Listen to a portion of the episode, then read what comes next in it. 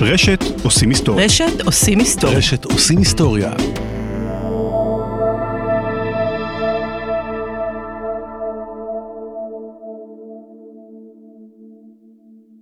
שלוש, שתיים, אחד. היי, אני דורון פישלר. זאת התשובה. לפעמים לוקח לי זמן לענות על שאלות, אתם יודעים את זה, כן? אז בועז שלח לי את השאלה הזאת. אחותי ומשפחתה עשו רילוקיישן לארצות הברית, יחד עם כלבם מוקי. מוקי? באמת מוקי? אני קצת מטיל ספק בשאלה הזאת כבר עכשיו, לאיזה כלב קוראים מוקי? זה כמו לקרוא לחתולה מיצי. זה כלב משנות ה-70 של המאה הקודמת? מה, מי קורא... לא, אוקיי, חזרה לשאלה. האם למוקי תהיה בעיה לתקשר עם הכלבים המקומיים? במילים אחרות, ידוע שלבעלי חיים יש סוג של שפה, דרך לתקשר עם בני מינם, אבל האם השפה הזו היא אוניברסלית לכל המין, או נבדלת בין ארצות שונות בדומה לבני אדם? אוקיי, אז קודם כל אני מוכן להתעלם מחוסר הסבירות של לכלב באמת קוראים מוקי, ולענות על השאלה, אבל אז שמתי לב לתאריך שבו היא נשלחה. השאלה הזאת נשלחה אליי לפני שלוש שנים. כי זה ככה, כן? אמרתי, יש לי המון המון המון שאלות, ולפעמים לוקח לי הרבה מאוד זמן להגיע לאיזושהי שאלה. מה שזה אומר, זה שקצת מאוחר מדי לעזור למוקי, בהנחה שזה שמו האמיתי, אבל אה, זה גם אומר שהוא כבר עשה את המעבר הזה, אז אפשר פשוט לברר אה, איך זה היה. אז אה, כתבתי חזרה לבועז, שיברר לי מה שלום מוקי. והוא כתב לי, קודם כל, שזה כלב אמיתי וכן באמת קוראים לו מוקי. זה קיים. אוקיי, בסדר, אתם לא יכולים להאשים אותי שהטלתי ספק. בכל אופן, השאלה הייתה איך מוקי מתאקלם, אז בועז כתב, ביררתי עם נעמה אחותי, לדבריה היא לא חשה בשינוי משמעותי בתקשורת של מוקי ובהתנהגות שלו עם כלבים אחרים לאחר המעבר. אם כבר היה משהו זה אולי קשור לסוג הכלבים שיש באזור מגוריהם, שהוא שונה ממה שיש בארץ. כמעט כל הכלבים שם הם להגדרתה דודלים גזעיים חננות מפונפנים. היא כן ציינה שהיה עניין עם היחס שלו לאוכלוסיית הסנאים. הוא לא הבין מה זה, ואם הוא אמור לשנוא אותם או לא. ממש הייתה לו תקופת התלבטות, בסופו של דבר הוחלט שהם מעניינים, אבל אינם שטן, כמו חתולים. מצורפת תמונה של מוקי מנסה לתקשר עם סנאי. אחותי גם טענה שממילא התקשורת בין כלבים היא בעיקרה לא ווקאלית אלא מבוססת ריח. עם זאת, היא סירבה לבקשתי לרחח ישבנים של כלבים מקומיים ולדווח האם היא חשה בהבדלי ריח מול הכלבים הישראלים. אוקיי, אז uh, קודם כל למוקי שלום, ואין לו בעיה של תקשורת עם הכלבים האמריקאים, אז זה משמח, uh, וזה גם מעניין, כי באמת אנשים שגרים כאן לא מדברים את אותה שפה כמו בארצות הברית. אז האם זה אומר שכל הכלבים בעולם מדברים את אותה שפה? וצריך להגיד, היו גם אחרים ששאלו אותי לא את אותה שאלה, כי להם אין כלב שקוראים לו מוקי, למי יש, אבל uh, שאלות דומות. שקד וניצן שאלו אותי, האם החתולים בחצר שלנו מדברים את אותה חתולית שחתולים מדברים בארצות הברית? ואורנה שאלה, שוב לפני הרבה מאוד זמן, האם כל הג'ירפות בעולם מבינות אחת את השנייה? עכשיו, זאת שאלה מעניינת במיוחד, אבל אותה היה קשה לי לבדוק מחקרית, כי בשביל זה אני צריך למצוא משפחה שעשתה רילוקיישן עם ג'ירפת המחמד שלה, ולא מצאתי משפחה כזאת. בקשר לכלבים וחתולים, עושה רושם שאין להם בעיה, שהם באמת מדברים את אותה שפה, אבל... איך זה? בני אדם בכל העולם לא מדברים באותה שפה. אנשים בישראל ובקוסטה ריקה ובסמואה ובקירגיסטן לא מבינים אחד את השני, אבל הכלבים שלהם כן. איך זה יכול להיות? והאם בכל זאת יש הבדל בין השפה שמדברות חיות במקומות שונים בעולם? זאת שאלה. וזאת שאלה שמתברר שיש המון מחקרים רציניים שעוסקים בה, והם מדברים לא רק על כלבים וחתולים וג'ירפות, אלא גם על קופים ועטלפים לוויתנים וציפורי שיר? בקיצור, זאת שאלה. תכף תבוא התשובה. כלבים, ואני מקווה שאני לא מפתיע אתכם יותר מדי, לא יודעים לדבר.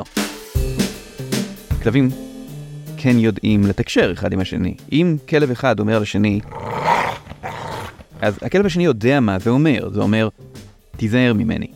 ואם כלב עושה, זה אומר, איי איי תרד לי מהזנב. אבל זה בהחלט נכון גם שכלבים לא מדברים רק בקולות, כי הרבה מהתקשורת שלהם היא לא ווקאלית. הם מדברים בין השאר בתנועות, נגיד, התנועה הזאת של לשים את הרגליים הקדמיות קדימה, להושיט אותם קדימה ולהרים את הטוסיק, שגורים עושים כל הזמן, יש לזה משמעות, זה אומר, בוא נשחק. וכמובן, הם מעבירים המון מידע באמצעות ריח רוח של התחת אחד של השני, שזאת מתברר שפה בינלאומית. עכשיו, כל זה, זה לא דבר שכלבים לומדים. זה דבר שכלבים פשוט יודעים, הם נולדים איתו. חלק מהאינסטינקטים של כלב שמגיעים בילט אין עם המוח שלו, זה איך לתקשר עם כלבים אחרים ולהבין כלבים אחרים. שפה של בני אדם, לעומת זאת, היא שפה שלומדים. אף אחד לא נולד כשהוא יודע הולנדית, או גרמנית, או סומלית. אנחנו לומדים את זה, וזה לוקח לנו זמן. בשנים הראשונות שלנו אנחנו ממש גרועים בשפה. וזה לעומת כלבים שיודעים לדבר כלבית כמעט מיד כשהם נולדים. זה לא פייר. העניין הוא שזה לא מדויק, גם לנו יש את זה. את השפה הבינלאומית הזאת. אם אני פוגש תינוק צרפתי, עכשיו, אני לא מבין מילה בצרפתית, אבל התינוק אומר לי, אז מה אני אגיד לתינוק? אני אגיד לו, אני מתנצל, אני פשוט לא מבין צרפתית, אני לא מבין מה אתה אומר. טוב לך, לא טוב לך, אני פשוט לא מבין את השפה שלך. לא, אני, אני מבין מה הוא אומר, אני לא הבנתי את הדקויות, כן? אבל את המסר הכללי הבנתי. לא טוב לו. זה מה שהוא ניסה להעביר. מסיבה כלשהי, לא טוב לו. ואם אה, מישהו פונה אליי בשורקיטנית, אה, ואומר לי, אני לא יודע בדיוק מה הוא אמר. אני כן יודע שהמסר הכללי היה לא ידידותי. את זה אנחנו מבינים. אנחנו לא צריכים ללמוד את זה, אנחנו מזהים כשמישהו כועס, נגיד. יש תקשורת שבני אדם לא צריכים ללמוד, הם פשוט מבינים. ושוב, זה לא עניין רק של קול, זה עניין של uh, תנועות, למשל, והבעות חיוך. זה דבר אוניברסלי, אני יודע שזה נשמע כמו מין אה, סטיקר כזה ש, ששמים בפייסבוק, אבל זה נכון, חיוך זה דבר אוניברסלי. אנשים מחייכים כשהם שמחים, גם באירופה וגם באפריקה וגם בבנגלדש, אנשים מחייכים כשהם שמחים. אתם יכולים לזהות לפי הבעת פנים אם בן אדם הוא שמח או כועס או מפחד, וזה נכון גם לגבי אנשים שאת השפה שלהם אתם ממש לא מדברים. גם אנשים שחיים בשבטים מבודדים בכלל ולא פגשו אף פעם אנשים אחרים, כי הבעות פנים זה דבר שאנשים לא לומדים, הם נולדים איתו, זה מובנה במוח של בני אדם, ההבנה הזאת. אז יש פה שני דברים שונים, קודם כל. יש את השפה שחיות ואנשים נולדים עם ההבנה שלה, ויש את השפה שהם לומדים.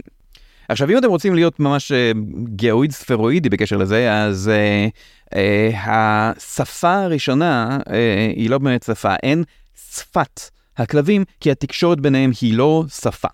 במובן הטכני הצר והמעצבן, ההגדרה לשפה היא דבר מומצא, דבר שיש לו מבנה תחבירי, שאפשר לבנות בו משפטים מורכבים, ואפשר לדבר בו גם על דברים שאינם כאן ועכשיו. כלומר, שפה היא דבר שאפשר להגיד בו משפט כמו יונתן הקטן רץ בבוקר אל הגן. כי זה משפט מאוד מורכב. זה משפט שאני מגדיר בו על מי אני מדבר, אני לא מדבר עכשיו על עצמי, ואני לא מדבר אל המאזין, אל מי שאני פונה אליה, אני מדבר על מישהו אחר, על יונתן, על הקטן מביניהם. אני דיברתי על המקום שבו הוא נמצא, בדרך לגן, על הפעולה שיונתן עשה, הוא רץ, ועל מתי זה קרה. זה לא קורה ברגע זה, זה לא קורה עכשיו, זה קרה קודם, בבוקר. שום חיה, חוץ מבני אדם, לא יודעת להבין את המשפט הזה. הרבה חיות יודעות להעביר ביניהם מסר כמו עוף מפה, או תן לי אוכל, או בוא נשחק, או אה, בובה, את באה לפה הרבה? אבל הן תמיד מדברות על עצמן עכשיו. כלומר, חיה יכולה להעביר את המסר אני רעב, אבל לא את הייתי רעב אתמול, או את רקסי רעב, זה לא עובד. לדבר על דברים שקורים במקום אחר לאנשים שהם לא אתם, זה דבר שרק בני אדם יודעים לעשות. עכשיו, כלבים מדברים עברית. כלומר, הם לא, הם לא מדברים, כן? אמרנו את זה כבר, אבל חלקם מבינים uh, עברית. אם יש לכם כלב ואתם מדברים עברית, אז סביר להניח שהוא קלט כמה מילים. בדרך כלל מילים כמו uh, כלב טוב, או לא, או טיול. טיול זאת מילה שכלבים אוהבים, יש כלבים שהיא מדליקה אותם לחלוטין. אתם שומעים את המילה טיול, הם אומרים, טיול, טיול, טיול, טיול, טיול, טיול. עכשיו, ההבנה של הכלב על uh, המילה טיול היא הולכים לטיול עכשיו. תנסו לספר לכלב שלכם סיפור על פעם אחת היה כלב אחר, לא אתה, כלב אחר, והוא יום אחד יצא לטיול, והוא יגיד, טיול, טיול, טיול, לא, לא, לא עכשיו, לא עכשיו, לא, לא, זה כלב אחר, זה סיפור, אתה לא מבין כלום. חוץ מזה, הכלב שלכם מבין את מה שאתם אומרים, אבל אתם יודעים שהרוב זה אינטונציה, כן? זאת אומרת, זה לא באמת כל כך משנה איזה מילים אתם אומרים. אתם יודעים שאתם יכולים להגיד לכלב מה שבא לכם, נכון? כלומר, אתם יכולים לעשות מי כלב טוב, מי כלב טוב! והוא מתלהב, באותה מידה אתם יכולים להגיד לו מי טיפש, מי טיפש, מי כלב מטומטם, מי רצח את ארלוזורוב, מי רצח את ארלוזורוב, מי בנה מוליך על בטמפרטורת החדר, מי? זה, הוא יגיב באותה מידה, כי זה לא משנה לכלב, כי הוא לא באמת מבין את השפה, הוא מבין את התקשורת שלכם, הוא מבין את האינטונציה, הוא מבין את התנועות שלכם, הוא לא מבין עברית. אז בני אדם הם היחידים שיודעים ללמוד שפה שבה אפשר לספר על יונתן, ומה היה הגודל שלו, ובדיוק מה הוא עשה בדרך לגן. אז שפה זה דבר שלומדים, זה דבר אחד, ותקשורת מולדת זה דבר אחר. אני גם מבין את החתולים שלי. יש להם שפה די מורכבת, אה, יש... זה אומר, אה, תביא אוכל. אה, זה אומר, תביא אוכל, ו... זה אומר, אה, הכל סבבה עכשיו, אבל ליתר ביטחון תביא אוכל. זה, זה מאוד מורכב. עכשיו, כל זה לא ענה על השאלה האם חיות במאוריטניה מתקשרות אחרת מחיות במקום אחר. אז כשמדובר בכלבים, עשינו כבר את הניסוי עם מוקי, אני עדיין לא מאמין שזה שם של כלב, אבל גם כל מי שעברו למדינה אחרת עם כלב יכולים להעיד שכלבים בכל העולם מדברים את אותה שפה. מה עם חיות אחרות? האם זה נכון לגבי כל חיה בעולם? הרבה יותר קשה לענות על זה, קודם כל כי חיות זה הגדרה מאוד מאוד רחבה, יש המון המון המון המון סוגים ומינים של חיות שמתקשרות באין סוף דרכים, וקשה לומר משהו שיהיה כללי לגבי כל החיות, חוץ מזה שכולן לא מבינות את יונתן הקטן. אז בואו ניקח את אלה שהכי קרובים אלינו, הכי חכמים, או לפחות חכמים באופן שדומה לבני אדם, קופים.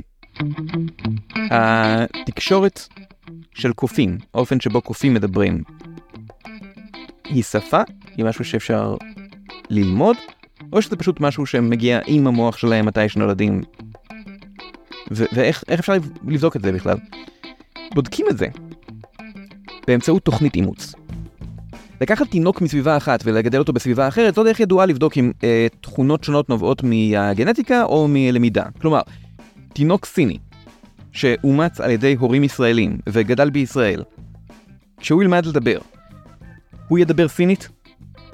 לא, או שלא הוא ידבר עברית, כי ההורים שלו מדברים עברית ומסביב מדברים עברית והוא שומע עברית ולומד עברית. הסינית לא נמצאת בגנים שלו, זה פשוט מה שהוא לומד. אז עכשיו נראה האם אותו הדבר נכון לגבי קופים. ב-1986 פורסם מחקר שנעשה על שני סוגים של קופים, אה, מקוק רזוס, שזה סוג של קוף שנפוץ בסין ובהודו, והמקוק היפני שנפוץ ביפן באופן לא מפתיע. עכשיו, שניהם סוגים של קופים, שניהם מאוד חמודים, שכמו שאפשר להבין הם גם די דומים אחד לשני, כי שניהם מקוקים, וגם הקולות שהם עושים הם קולות די דומים. אבל ההקשרים שבהם הם עושים את הקולות האלה הם לא תמיד בדיוק אותו דבר. כלומר, אם נגיד אצל uh, קופי מקוק יפני, זה אני כועס עליך, לך מפה, וזה איזה כיף הנה האוכל, אצל הקופים ההודים זה איזה כיף הנה האוכל, וזה בכלל, אה בובה מה קורה. כלומר, הם עושים קולות דומים, אבל הם מדברים שפות שונות. אז, מה שעשו, היו כמה ניסויים כאלה, אבל באחד אה, ספציפי, זה לקחת ארבעה תינוקות קופים שרק נולדו, ולהחליף ביניהם. כלומר, לתת לקופים היפנים את התינוקות ההודים, ולהודים את היפנים. עכשיו, יש מקום לדבר על האם זה בכלל בסדר לעשות את זה לקופים. לקחת להם את הילדים שלהם ולתת להם ילדים של אחרים, כי אני די בטוח שלא שאלו אותם אם הם מתנדבים לניסוי הזה. אז uh, ובכן, אתיקה של ניסויים עם בעלי חיים זאת שאלה מאוד מאוד גדולה ומאוד מאוד נפרדת, ובואו רק נגיד שזה רחוק מלהיות הדבר הכי גרוע שנעשה לקופי מקוק בניסויים. כי כאן לא נשאר אף קופיף בלי הורים, כן? כולם גדלו במשפחה אוהבת, רק במשפחה מאמצת. והשאלה הייתה באיזו שפה הם ידברו. אם הקופים ההודים שגדלו אצל משפחה יפנית ידברו מקוקית יפנית, או שהם ידברו מקוקית הודית. כלומר, האם זה הגנים שקובעים, או שזה הסביבה שלהם. והתשובה היא שזה בעיקר גנים. כלומר, הקופים היפנים דיברו יפנית, גם כשהם גדלו במשפחה הודית. מה שכנראה הקשה על התקשורת עם ההורים המאמצים שלהם, הם כן שמעו את כל מה שהקופים האחרים אמרו מסביבם, והיו קצת שינויים לצורת ההתבטאות שלהם, אבל לא בהרבה. בגדול, קופים יפנים מדברים קופית יפנית. זה חלק ממה שהם. זה מגיע עם המוח שלהם. ואם זה נכון לגבי קופים, שהם חיה שהיכולת שלה ללמוד דברים גדולה יותר מאולי כל חיה אחרת, חוץ מבני אדם, אז בטח שזה נכון לגבי חיות אחרות. השפה של חיה, הצורה שהיא מתקשרת, זה דבר שטבוע במוח שלה, כמו הצבע של הפרווה, כמו מספר הרגליים, כמו הידע האינסטינקטיבי איך ללכת, איך לשחות, חיות גם יודעות איך לתקשר אחת עם השנייה. מה שאומר שכלב, מכיוון שהוא כלב, מבין כלבים אחרים בכל מקום בעולם. וגם כנראה כל הג'ירפות, כל הג'ירפות מאותו מין לפחות מדברות את השפה אחת של השנייה. ג'ירפות מדברות בכלל? הן מבינות את השתיקה אחת של השנייה. דבר שיכול לקרות זה שתי קבוצות של אותה חיה שמופרדות אחת מהשנייה למשך מיליוני שנים, ואז הן, הן יתפתחו באופן שונה, ובסופו של דבר הם יהפכו לשני מינים שונים, ששונים אחד מהשני בכל מיני דברים, הם גם נראים שונה, והם גם מתקשרים בצורה שונה. זאת התשובה. זה נשמע כאילו כאן זה נגמר, אבל לא לגמרי. כי יש עוד עניין. כשתחקרתי את הנושא הזה אז קראתי כל מיני דברים וגם שמעתי כל מיני דברים ופודקאסטים של אחרים וראיונות וסרטונים ונתקלתי במקרה ב, בסרטון אחד עם מישהו אה, ש... שדיבר אמנם באנגלית אבל אה, הוא היה ישראלי. עוד לפני ששמעתי את השם שלו אני ידעתי שהוא ישראלי. אה, פשוט לפי המבטא זה נורא נורא קל לזוגות ישראלים יש להם מבטא ישראלי. We are speaking English like this you know? כאילו גם לי יש מבטא כזה בהחלט זה מאוד מאוד קשה להיפטר מזה.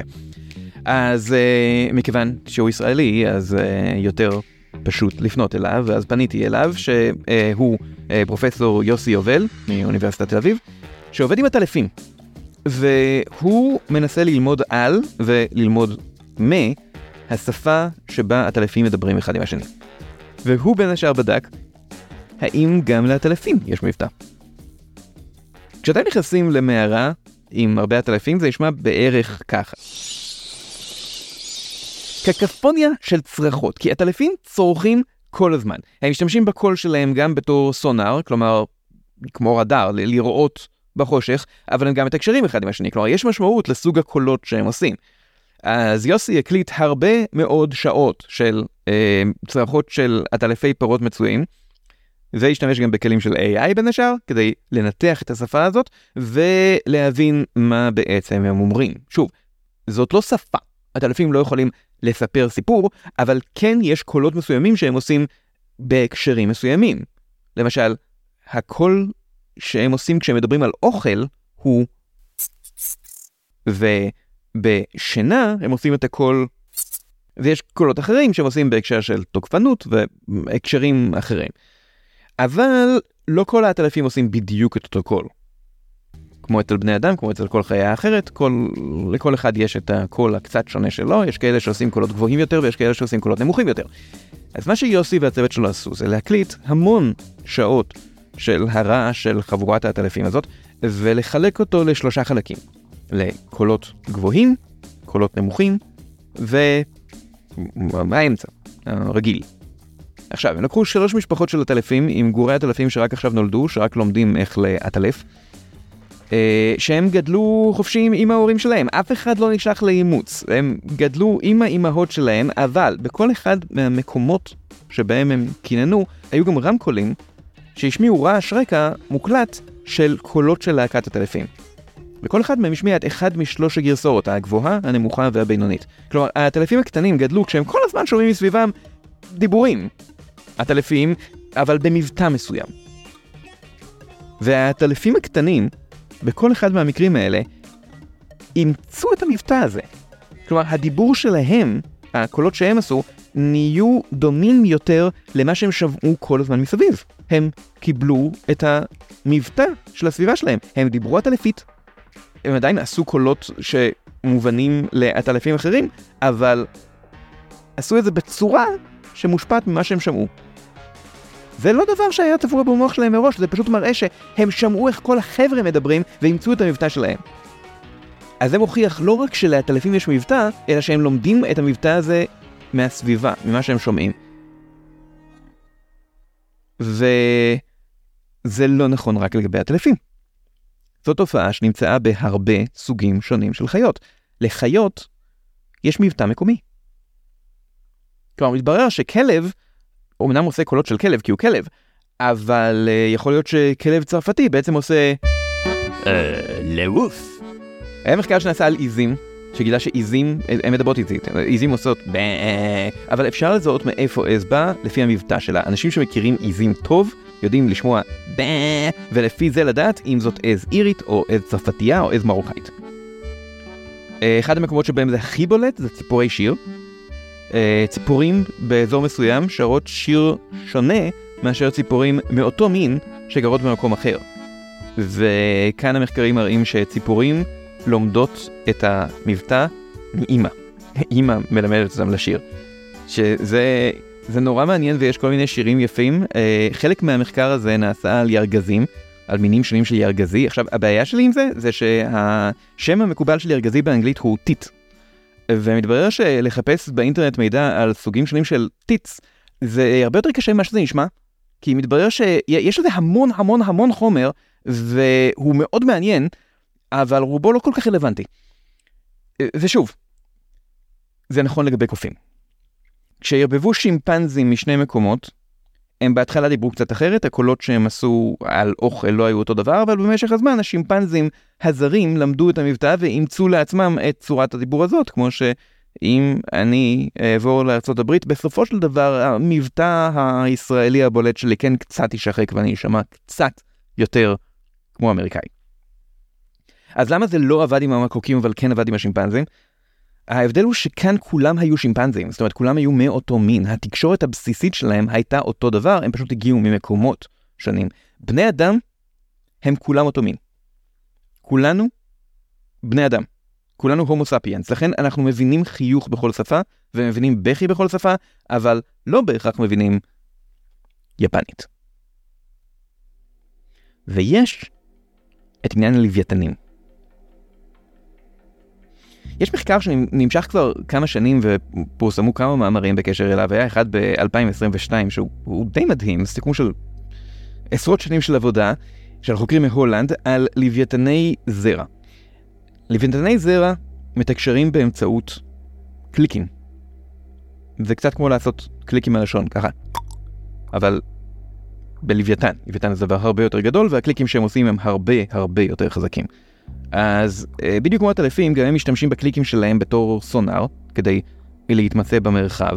אז כשהם לבד, הם פשוט עושים באופן די אקראי, אבל כשהם ביחד, כשהם בקהילה, אז הם עושים את הקליקים האלה בצורות מסוימות.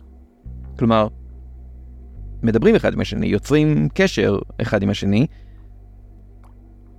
ומתברר שללוויתני זרע כמו לחיות אחרות, יש מבטא מקומי. כלומר, הם מדברים בקצב מסוים. זאת אומרת, יש אה, קבוצה של לוויתנים שעושה... יש קבוצה של לוויתנים שעושה... אפשר להבדיל ביניהם לפי הקצב שבו הם מדברים. ומה שממש מעניין זה שגם כששתי קבוצות כאלה נמצאות ביחד באותו אזור, הם מדברים כל אחד במבטא שלו, והם לא מדברים אחד עם השני. בכלל.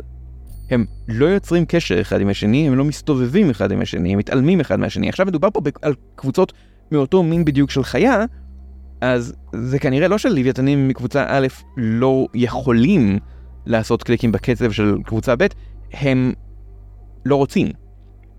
אין שום דבר פיזי שמפריע להם, אבל הם פשוט בוחרים לתקשר עם הקבוצה שלהם, שזה כבר דבר שדי דומה לבני אדם שיכולים פיזית לדבר שפה אחרת, אבל הם לא, כי הם מדברים את השפה שלהם. אז המבטא הזה של הלוויתן, הוא משמש לזיהוי, כלומר, כשלוויתן אחד אומר על שני, איפה האוכל, או לך מפה, או מה שזה לא יהיה שלוויתנים אומרים, הוא אומר את זה, וחוץ מזה, באמצעות זה שהוא אומר את זה במבטא שלו, הוא גם אומר, אני חלק מהקבוצה שלך. ככה הם יודעים לזהות אחד את השני בתור חברים בקבוצה שלהם, ולוויתן שמדבר אחרת, מזוהה בתור זר. כמו שאצל בני אדם אפשר לזהות בקלות ישראלים בחו"ל, לפי המבטא. אז מה הייתה השאלה? האם כל הכלבים בעולם מדברים באותה שפה, והאם הכלב שלכם יבין את הכלבים במדינה אחרת? התשובה היא כן, הם יבינו אחד את השני, אבל יכול להיות שהכלבים האחרים יחשבו שיש לו מבטא מצחיק. זאת התשובה. אחרי הפסקה קטנה, יש עוד לוויתן אחד מסוים שחייבים לדבר עליו בהקשר הזה.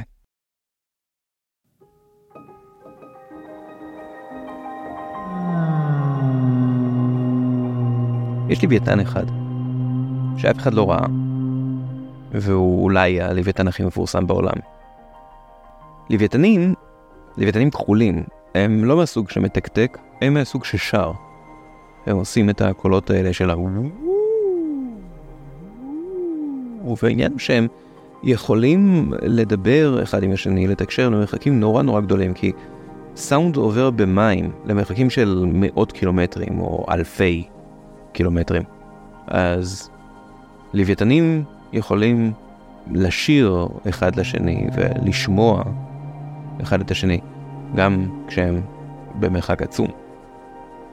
ולא רק הם, גם אה, חוקרים, בני אדם, יכולים לשמוע לוויתנים מכל רחבי האוקיינוס.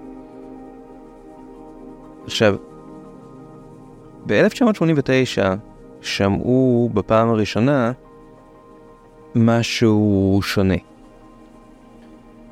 היה דבר שנשמע כמו שיר של לוויתן, כלומר, קולות של לוויתן, הם פשוט לא היו בתדר הנכון. זאת אומרת, אם לוויתנים בדרך כלל עושים קולות מאוד נמוכים, בתור תדר של 20 עד 30 ומשהו הרץ, שזה מאוד מאוד נמוך, הלוויתן הזה, מה שזה לא היה, עשה קולות שבהחלט נשמעים כמו קול של לוויתן, אבל הרבה יותר גבוה, הוא עושה אותם בתדר של בערך 52 הרץ. ויש רק אחד כזה. קלטו אותו מאז שוב ושוב, כמעט כל שנה אה, הצליחו לקלוט את הקולות של הלוויתן שעושה את הקול המוזר הזה. אה, כלומר, הוא נמצא איפשהו באוקיינוס. לוויתנים חיים הרבה מאוד זמן, יכולים לחיות 80-90 שנה. זאת אומרת, הוא עדיין מסתובב בסביבה, והוא בודד. כנראה. כלומר, הוא משום מה עושה קולות שאף לוויתן אחר לא עושה, והלוויתנים האחרים, או שהם לא שומעים אותו, או שהם שומעים אותו אבל פשוט לא מבינים שזה לוויתן. משום שהוא לא מדבר בתדר שלהם. וזה נורא עצוב.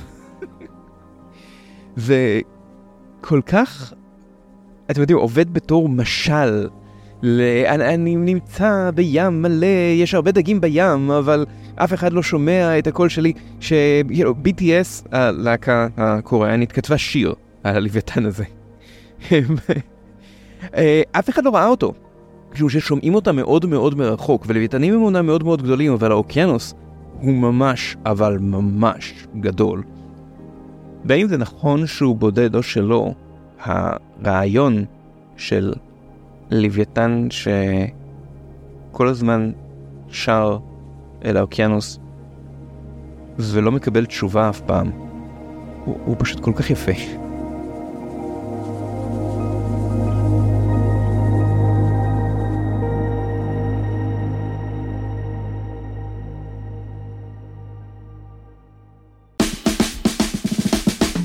זאת הייתה התשובה.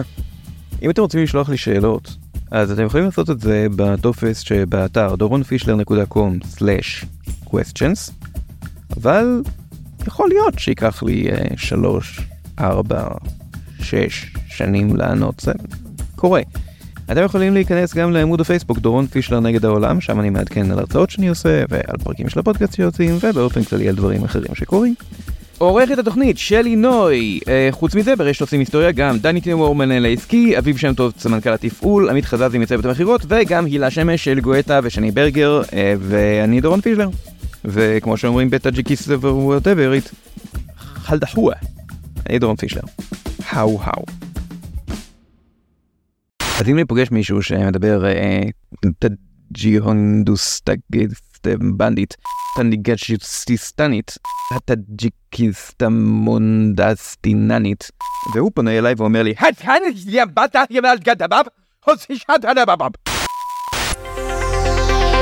לפודקאסטים נוספים של רשת עושים היסטוריה ולהצטרפות לרשימת התפוצה של התוכנית בדואר האלקטרוני, בקרו בעושים היסטוריה.com או הורידו את אפליקציית עושים היסטוריה מחנות האפליקציות של אנדרואיד.